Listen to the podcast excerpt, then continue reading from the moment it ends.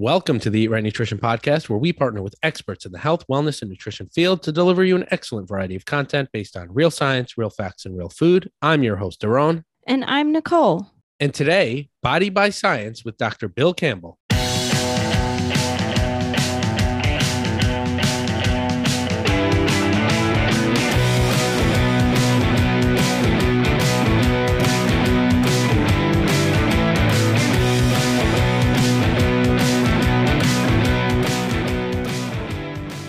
Ladies and gentlemen, welcome to episode number 106 of the Eat Right Nutrition Podcast. Today, we are joined again with Dr. Bill Campbell of University of South Florida, and we're going to be talking about some of the current research he's involved in, as well as his brand new research review and the research that he discussed in his very first issue, talking about protein distribution and high protein breakfast versus low protein breakfast, and how that affects increases in lean mass as well as body fat.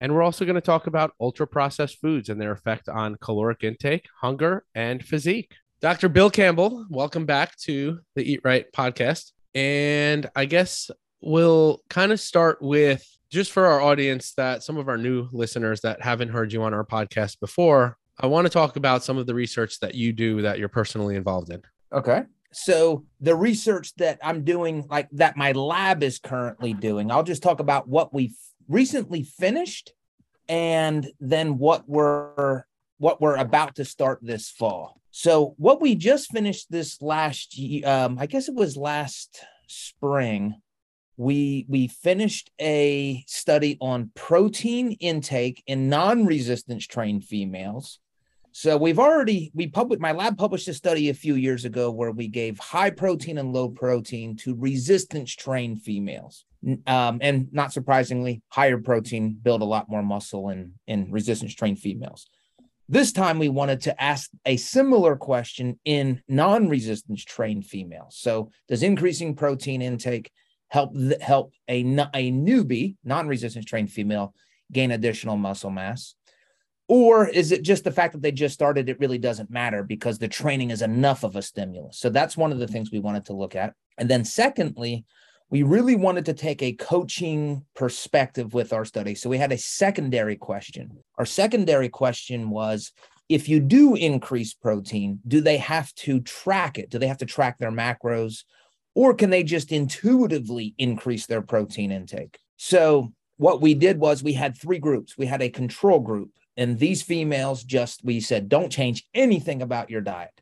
Just lift weights in my lab three days per week.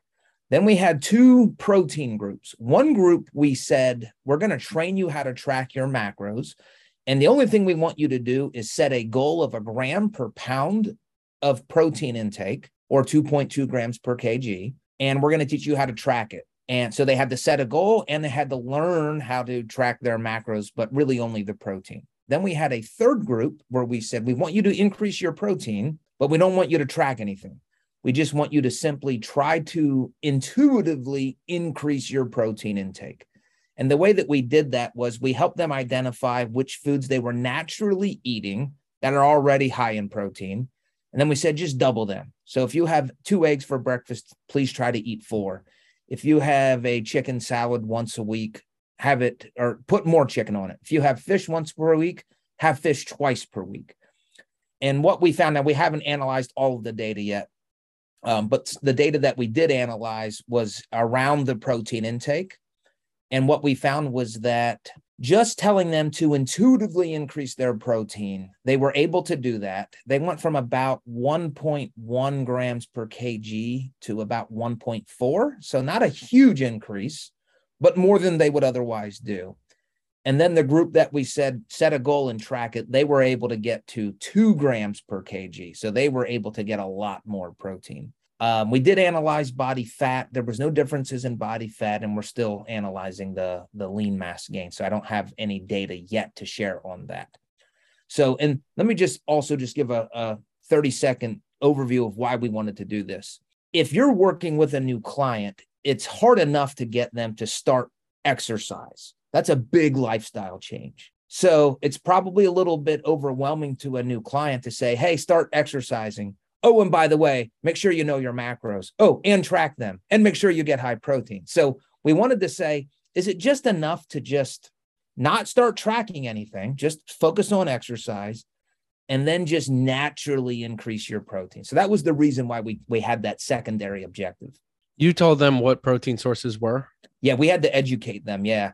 So we I have a large research team. We had about probably about 25 people. Um, and this was this was like a year and a half study because COVID shut it down once and we had to, make a lot of adjustments because of COVID.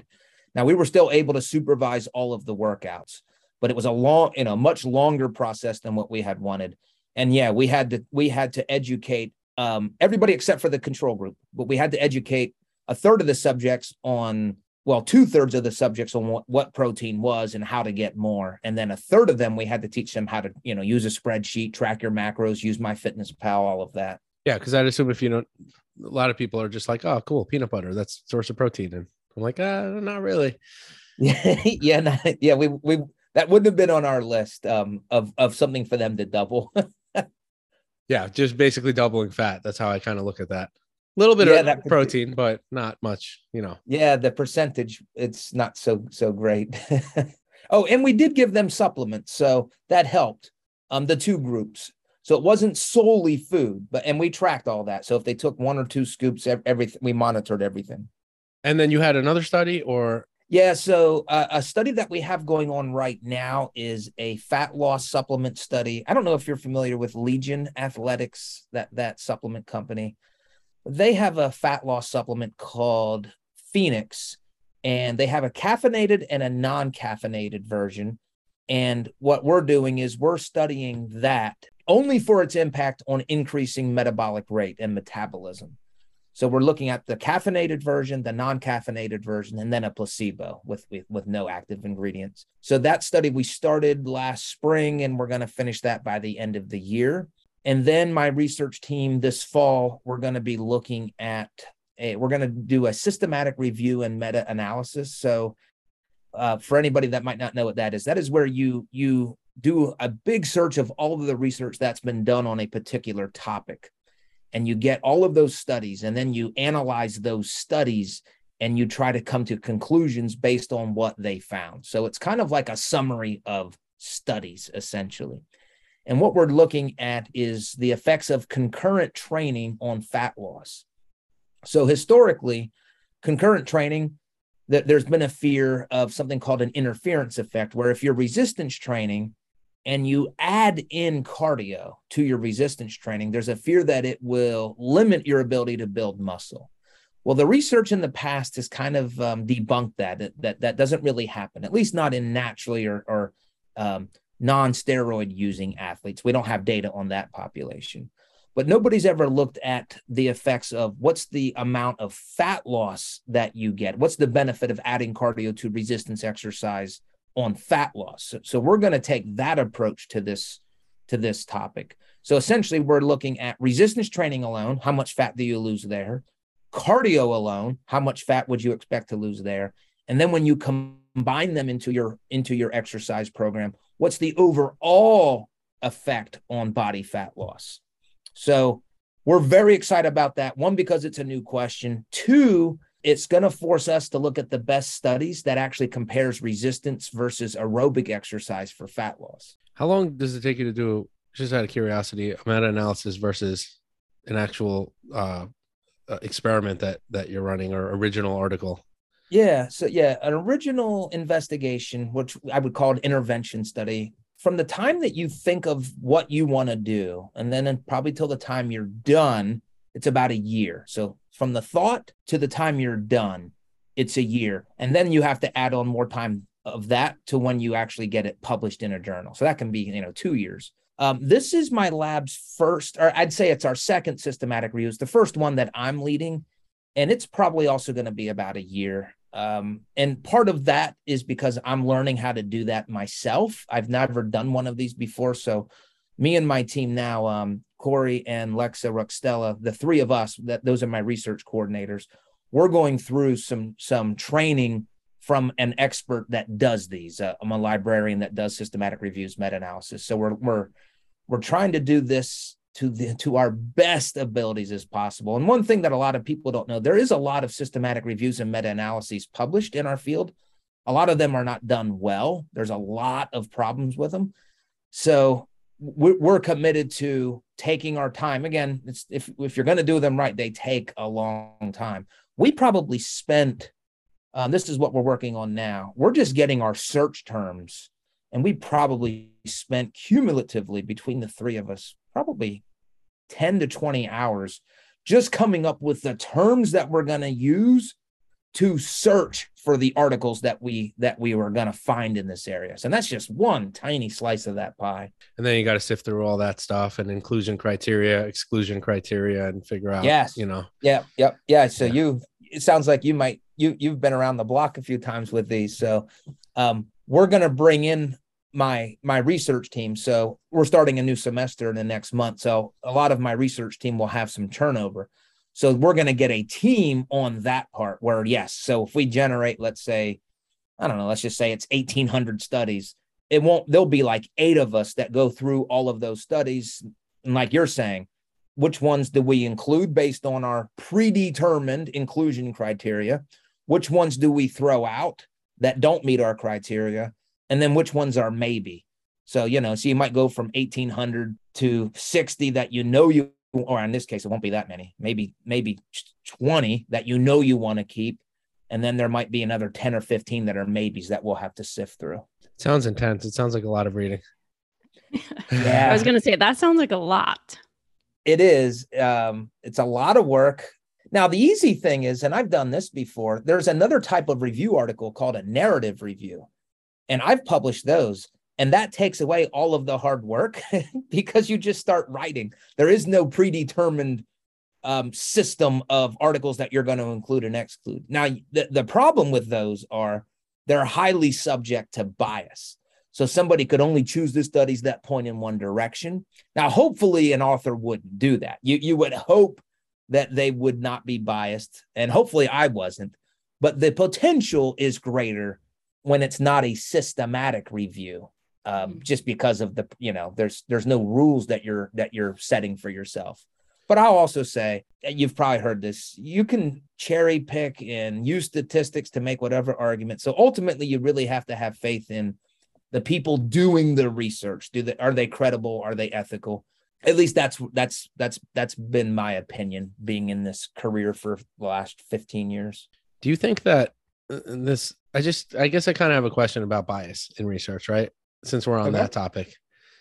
Do you think that most, if not all, researchers have some kind of inherent bias when they're looking through their lens in in a specific field? Yeah, I would say naturally every almost nearly everybody has bias.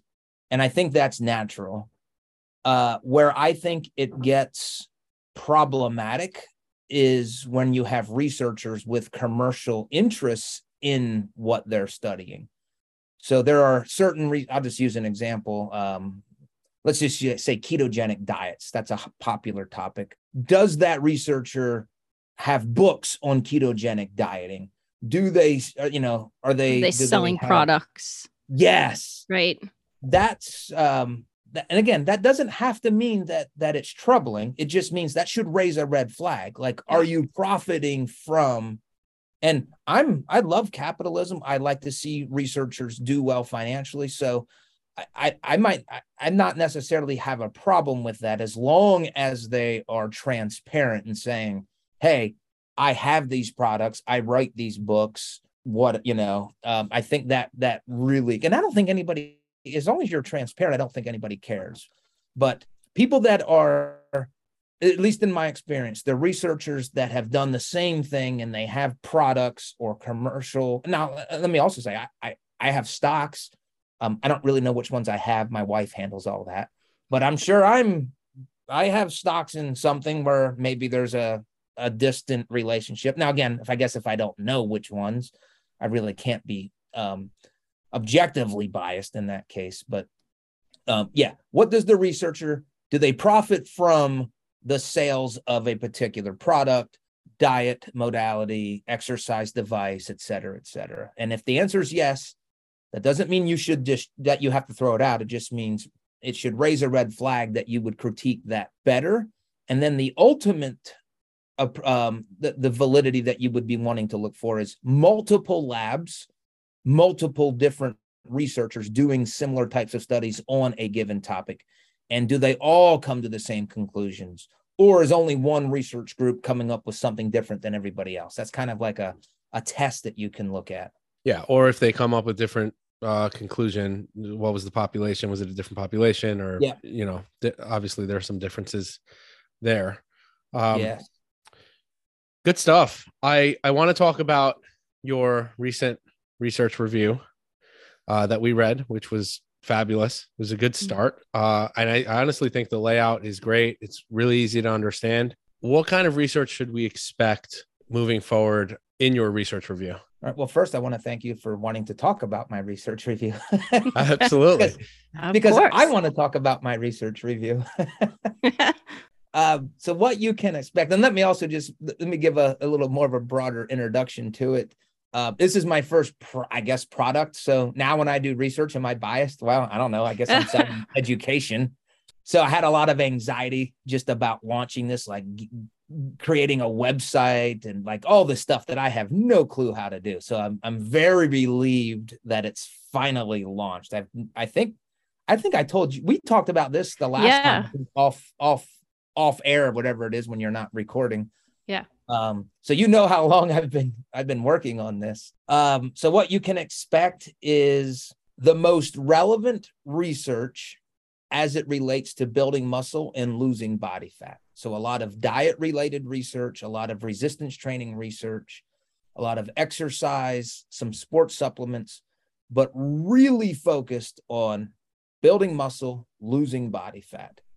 So, a summary of that relevant research, some of it recent, some of it historically great landmark studies. Uh, I'm working on one now that it was published in 2000.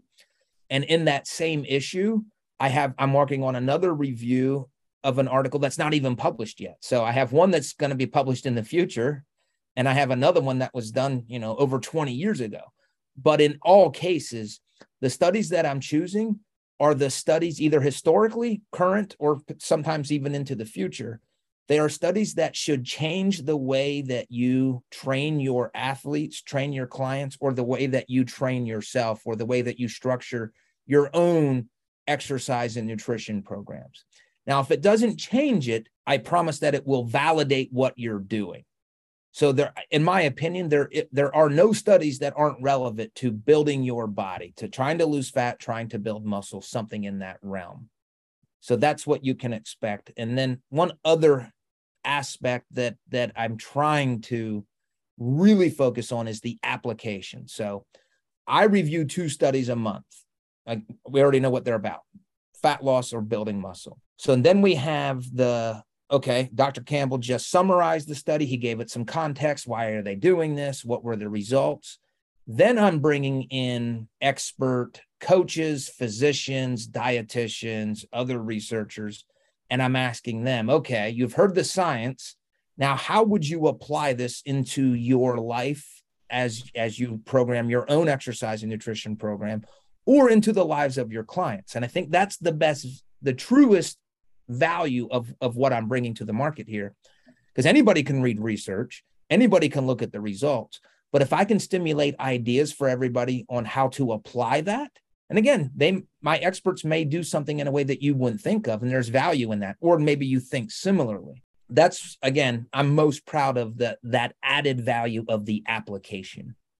I absolutely could not agree more with the coupling of the two. I told I I texted Daron after I read the first for the July, and I was like, "Did you check out the um like words of wisdom and solutions and how to like move forward?" I thought that part for me, just because I love food psychology piece is really powerful and what to do with clients. And I think there's a lot of trainers and coaches out there that, like you said, they read the research and we understand it. But then when a client comes to you with more of the problem piece, and I know the emotional part isn't kind of part of the science, but it is part of the coaching process. And so it's super important to be able to understand how to talk to a client come up with ideas, ways to coach them through it. For me, I was like, ooh, this is exciting. That's the best part. Okay, well, thank you. That th- then you've just validated what I've been trying to do. Yeah. Uh, it feels good to feel like you some of the things that are in there I've either already discussed with a client or I coach that way. So the validation part is important. And then any new ideas, man, I'm always open to anything. Yeah, and, and if I'm going to be honest, in, in your case, Nicole, and and and you as well, Daron, you're probably going to just get more validation than Yeah. than ideas. But there's a lot of people entering this space as coaches that aren't Yeah. evidence based, and those people, I'm hoping, oh, wow, I don't have to be extreme, or Yeah. wow, I actually do have to consider that my client is a mother of two and works a nursing job, and maybe I should have a little empathy with Yeah. my pre- prescription of resistance. So, uh, validation for people like you, but an appreciation and an education for probably less experienced evidence-based coaches. Yeah. I'll say I'll say this. Nicole and I are probably the perfect example of like the two target audiences that you have Yeah. here because we're our mixture on this podcast as well and in our in our business model. Nicole's the coach's coach. Like she's the coach to me. In my eyes, I'm like Nicole is the coach, the behavior, the how the application.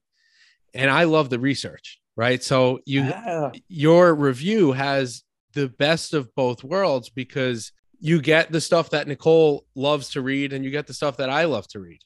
Right. So it's you're almost you're kind of targeting two different audiences here.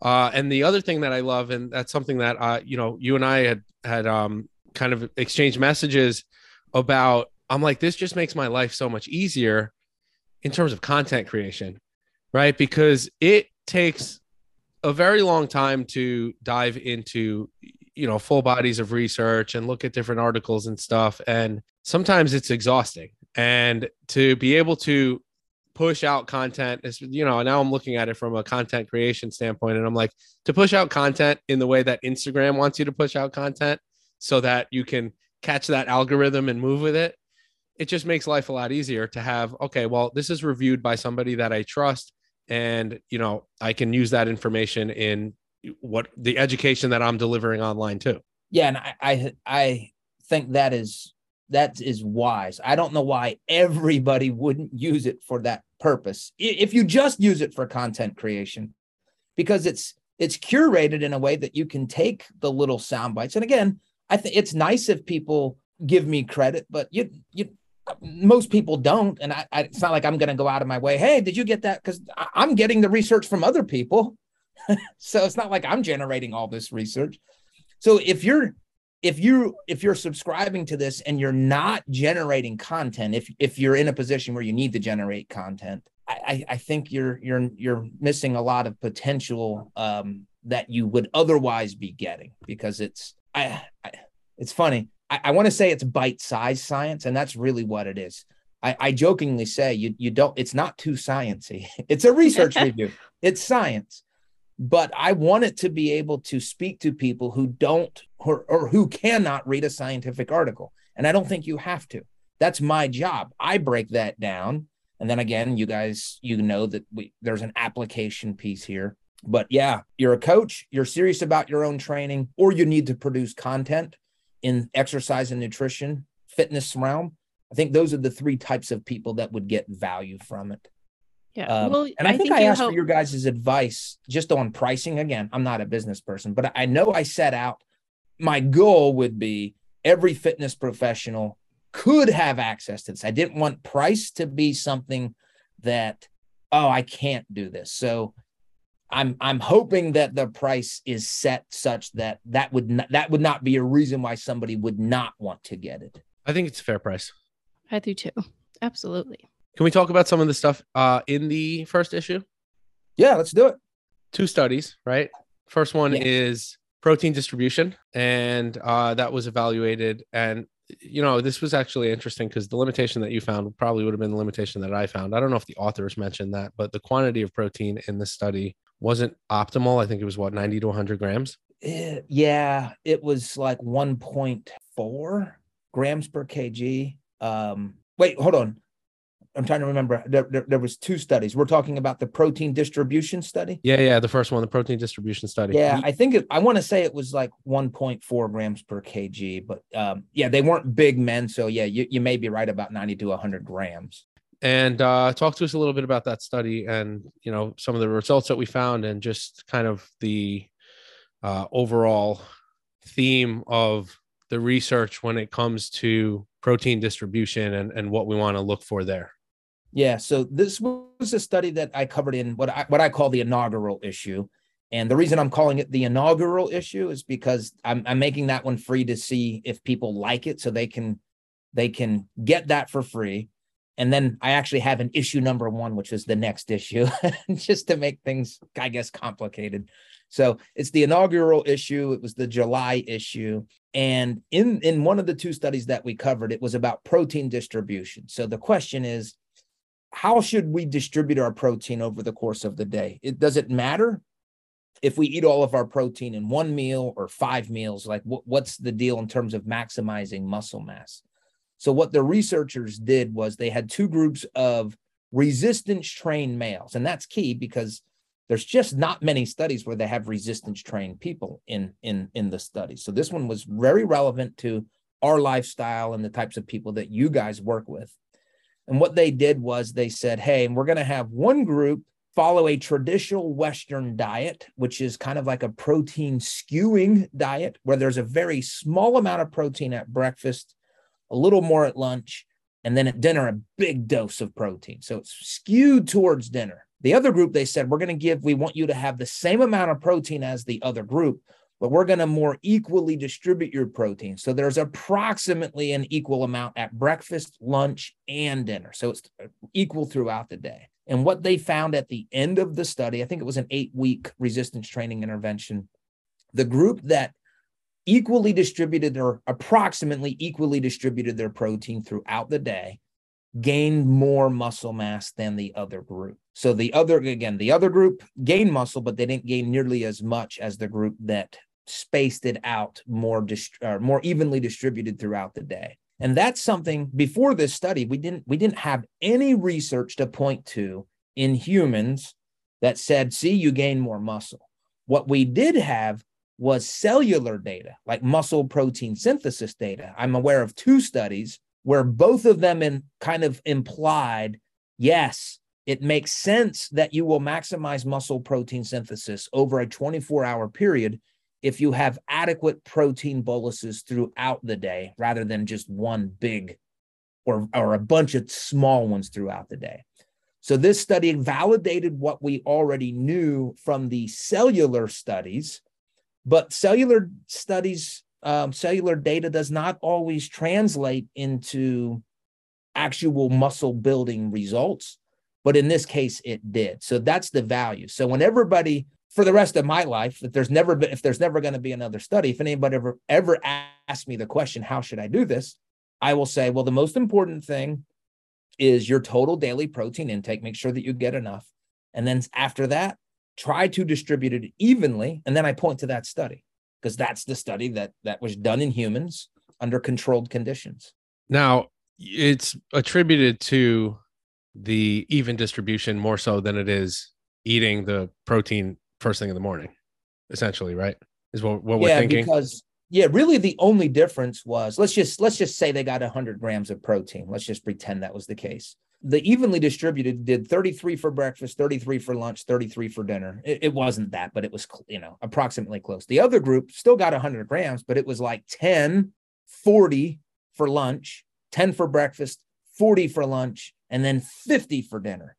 So yeah, what what the only difference was the amounts of proteins at those feeding times. So the only explanation for the increase in muscle mass was the fact that they got more evenly distributed throughout the day so that they essentially they met you could if you want to take it a step further they they hit their leucine threshold 3 times throughout the day rather than two or maybe one time throughout the day for all my female clients that are listening to this podcast that give me a hard time about spreading your protein out equally throughout your meals, I want you to rewind what he just said and listen to it again.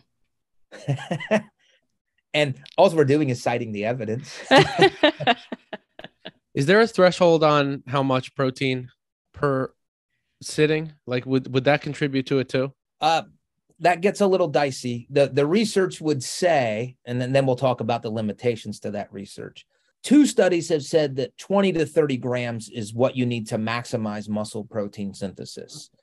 Um, another study said that 40 grams was better than 20 um, in terms of muscle protein synthesis. So the problem with some of those studies are if you only based your total daily protein intake on those studies, then you're going to have 30 grams three or four times per day, and that's not much protein for somebody my size or your size. So there's there's a disconnect between a per meal protein feeding and what we know about daily protein intakes. Like they don't quite match up.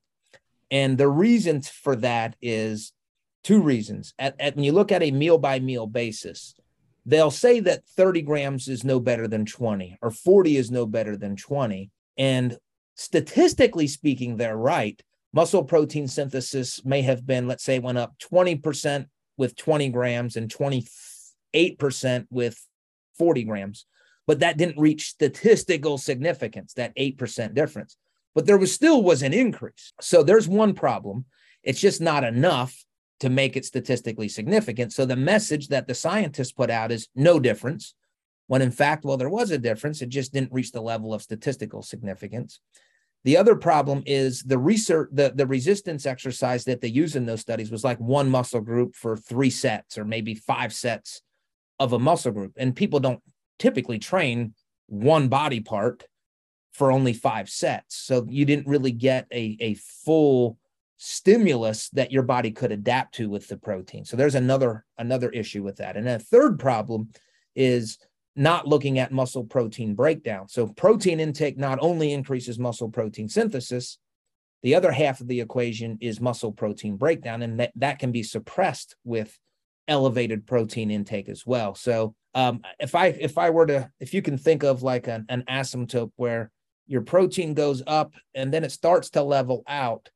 So the way that I um, interpret the, the research is if you keep eating more and more protein, after a certain point, you get less and less of a benefit. So if I were to go from 100 grams to 200 grams, 300 grams, 400 grams, I believe I'm still getting a benefit on the stimulus for building muscle as I keep increasing it, but it gets less and less and less, and to the point where it's just not practically relevant to keep in eating more protein. So, is there a benefit to going above 1.6 grams per kg? Yes, but that benefit is less than going from 1.2 to 1.6.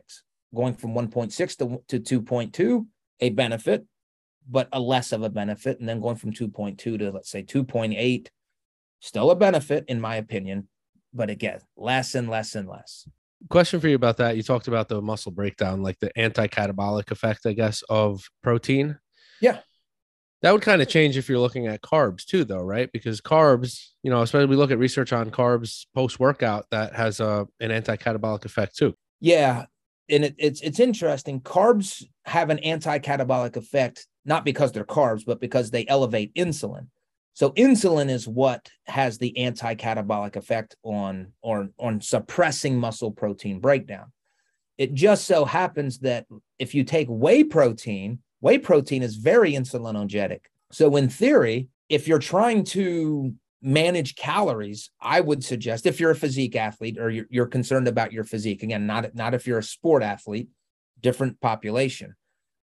I would suggest if you're trying to cut calories, you don't really need carbs post workout if you're taking whey protein because you're getting the same hormonal response.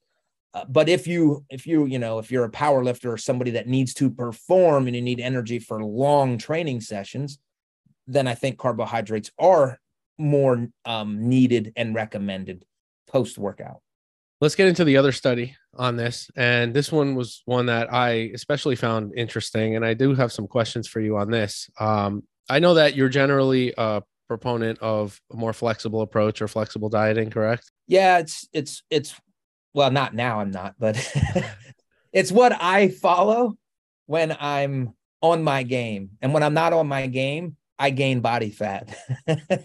well, kind of um it fits the theme of your overall research is right like how do we optimize your physique in a maintainable or sustainable way so i guess this study kind of speaks to that a little bit and it's essentially does eating processed foods make it more difficult to optimize your physique i guess is, is the question and um, they, they kind of looked at eating non-processed versus ultra processed foods and i think you mentioned there's not so much of a clear definition of what ultra processed looks like. What do you think ultra processed really means?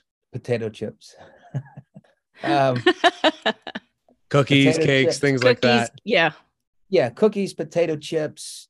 All the quote unquote bad stuff, right? Yeah. Yeah. Candy, Halloween candy, Twix, Milky Ways. um, if I'm just going to name foods. Now, there is some, there is a database. I think it was formed, I want to say South America, maybe Brazil, but a research group created a database where they actually have a category and a ranking system of non-processed. So non-processed would be like banana or potato. And then you get processed and then you get ultra processed. And I don't know the I, I don't know the system, but I do know the number of steps that it takes to get the food from the earth to the table that will dictate if it's ultra processed or not. So, like an example, oatmeal is a processed food, right? Because the, oatmeal doesn't come out as little flakes; they have to get it to that point. Um, here's something that I I didn't know, and it kind of frustrated me. Protein bars that I eat every day, that's a processed food. In fact, I think it's ultra processed. I never really considered that, but it's true. Mm-hmm. I don't I don't pick a protein bar from a tree. Definitely not. So let's talk. Let's uh, talk to us a little bit about the study and uh, you know what they what the researchers did and what they concluded. Well, first of all, they had a ton of money to pull this one off. This was at least a hundred thousand dollar study, by my estimation. Wouldn't be shocked if it were two hundred thousand dollars because what they did, they housed their subjects in a metabolic ward for like a month. And they had to have an entire kitchen staff of people to to make all of these meals. Every meal was formed for the subjects. And the amazing thing well let me let me i'll get to the amazing thing in a second subjects lived in a metabolic ward called a hotel or something something similar where they were living in this facility for a month. They uh, maybe even a little bit longer than a month. That every subject spent two weeks eating an non-processed food diet. And then they had a little washout period and then they spent another two weeks in following or eating a ultra processed food diet now some of those subjects reversed it. Some you know half started with the ultra processed food diet the other half started with a non-processed food diet.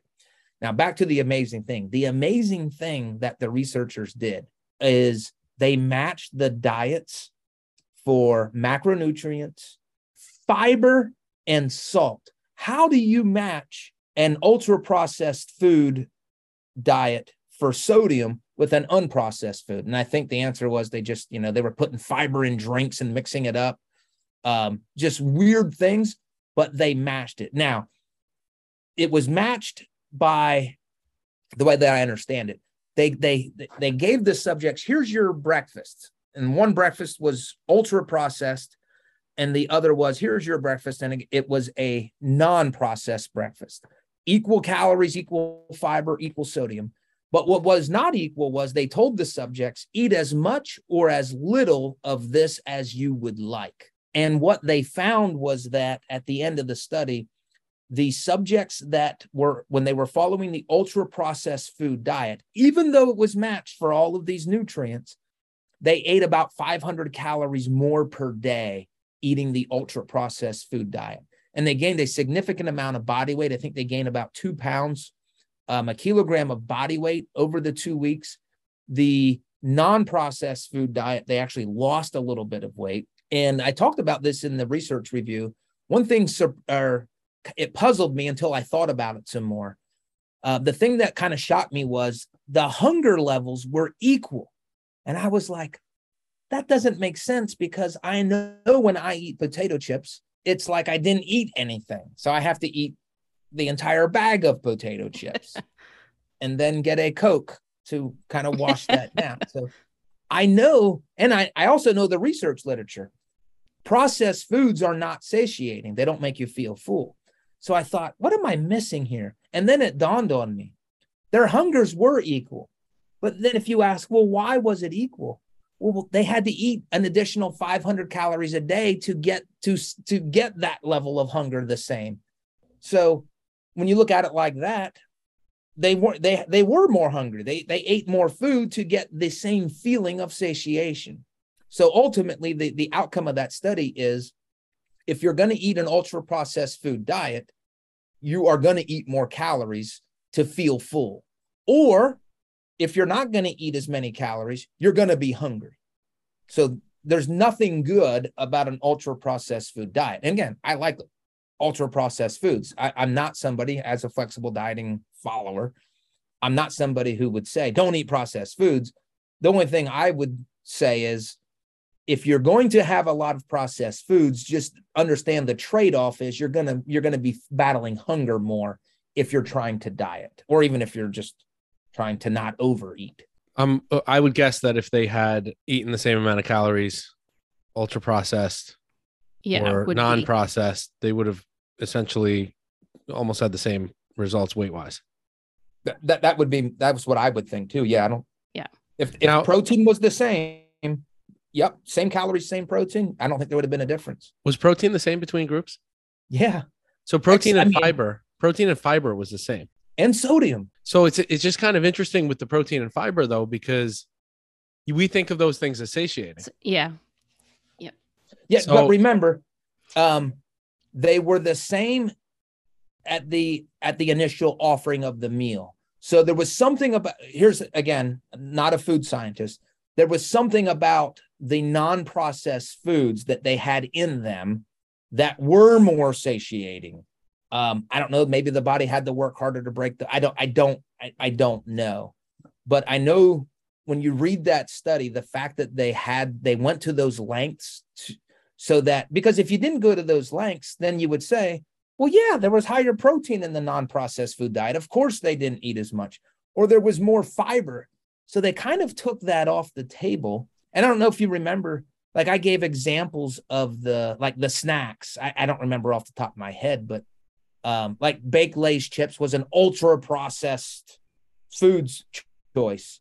Um, I can't remember one of the non-processed. It was probably more like fruit or fruit, something. Yep. Were, were their snacks. So yeah, it's yeah. interesting because oftentimes we're like, hey, if you get more protein in and you get more fiber in, but apparently what this study shows is that beyond that, there is a satiating effect of having more whole foods, regardless of protein and fiber. And I think that's a, a, a pretty cool thing to note.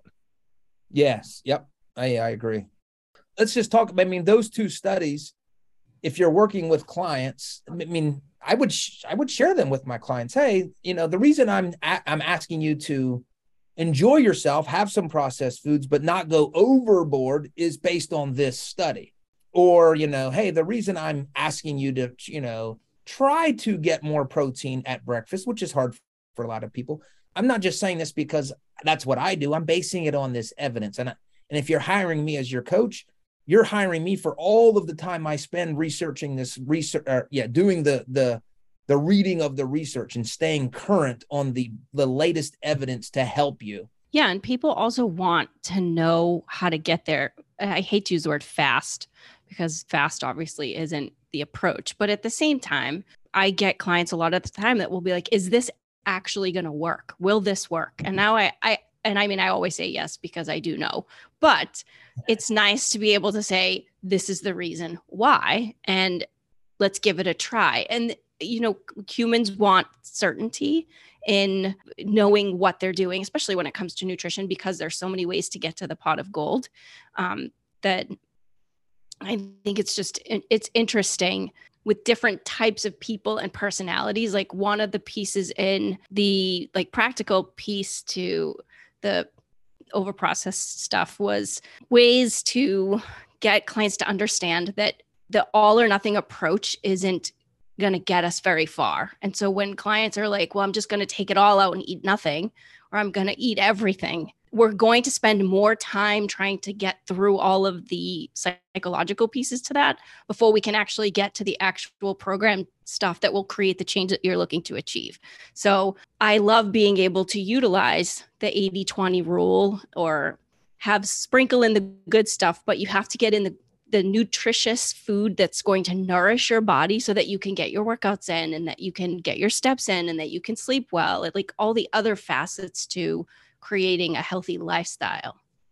Yes. Yep. And that's your value as a coach where you appreciate that and none of that's sexy. None of the No, it's so boring, but yes. You know, it's interesting. Uh, somebody once asked me one day, uh, this was recently, she had asked me, what is the acceptable amount of processed foods that you can include? And my answer was, I, I really don't know but what what I do know is, and this is where biofeedback comes in with coaching. When we say, okay, well, are you hungry? Are you satiated? And those I think are questions that people need to ask themselves when they're consuming, when they're choosing to add some processed foods, which is okay, but you have to look at your level of hunger and satiety and kind of turn that dial a little bit if you're finding that you're overly hungry, or maybe you can get away with putting a little bit more in. And then, obviously, really the biggest thing is if you're accounting for your macronutrients, you're accounting for your total calories at the end of the day. Uh, and like you say, which is, I think, something that I probably would say I adopted from you, Bill, is I typically tell people now account for your protein and then your carbs and fat. You can split up in any way, any direction that you want. I mean, those are really your energy sources, and then protein is kind of that anchor and that builder. And uh, it's it, it's really going to be dependent on the person in terms of how much processed food they can put into their meal plan and still still feel satiated and get to that place that they want to get to. That's all good stuff. I mean, I, I, I appreciate that you're doing this. I do love the re- the review that you're putting together. It was definitely great quality information, and like I said, I I think that it's going to fit for uh, multiple different demographics of coaches, uh, which I think would be probably one of your your biggest demographics for this. Correct? Yeah, I, I think so. As, as I sit and I write each issue, I struggle. Do I do I use language that for coaches? And I'd say that's that's that's kind of my default. Like, hey, your clients are thinking this or or you know apply this to your clients. But i also want to appreciate if you're serious about your own training you don't have to be a fitness professional. You can just want to be an evidence based in what you do. So um yeah so that's that's um that's those are the two audience that i as i'm sitting down that's who i'm writing to. But i think it more naturally does serve coaches better. Good stuff. And where can we find this where can we uh, sign up for subscription just so for our audience? Yeah, so if you go to my website, which is billcampbellphd.com, you can get the inaugural issue for free. Again, I do that just so well, one, I can get your email, and then two, you can see if it if you like it. Um, and if you like it, you can just go to the buy now link on the same web page and what you'll do is you'll you'll put in your credit card information. You'll get charged 6.99 per month. For now the price will go up as soon as my um, launch period is over. And I, I don't know I, i'm hesitant to say when that will be. I just know i'm going to increase the price after this initial launch period. Um, but right now it's 6.99 and every month you get two articles plus the again the the expert application on both of those articles. Is that 699 grandfathered? So if you sign up now, you have that price moving forward?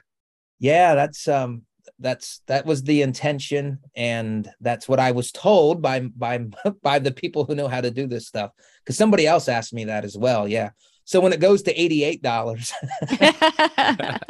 if you got it at 699 you stay there and I don't I mean does that mean for life? I, I guess so. I don't I I guess I don't know how that works, but yes, I was told, and my intention was that the price would not go up for anybody that was smart enough to get it while it was the lowest price available. So, with that being said, for anybody listening to this episode, yeah, get on. Go it. sign up now so that you can get this price because you won't have this price for long. It sounds like that is that is true. And when I say long, uh, maybe another month. All right, good stuff. Listen, Bill, as always, we appreciate the work that you're doing and we appreciate what you're doing in this industry. Um, I think it's commendable. Keep keep doing what you're doing and uh, keep providing information for evidence-based coaches. I think that's excellent. Yeah, well, thank you. I I appreciate your always enthusiasm for what I do, and that that's um. I want to thank you guys for having me on again and let me talk about what I like. Absolutely. And if you enjoyed this episode, click subscribe, give us five stars, write a review, share this with a friend, and you'll hear us next week.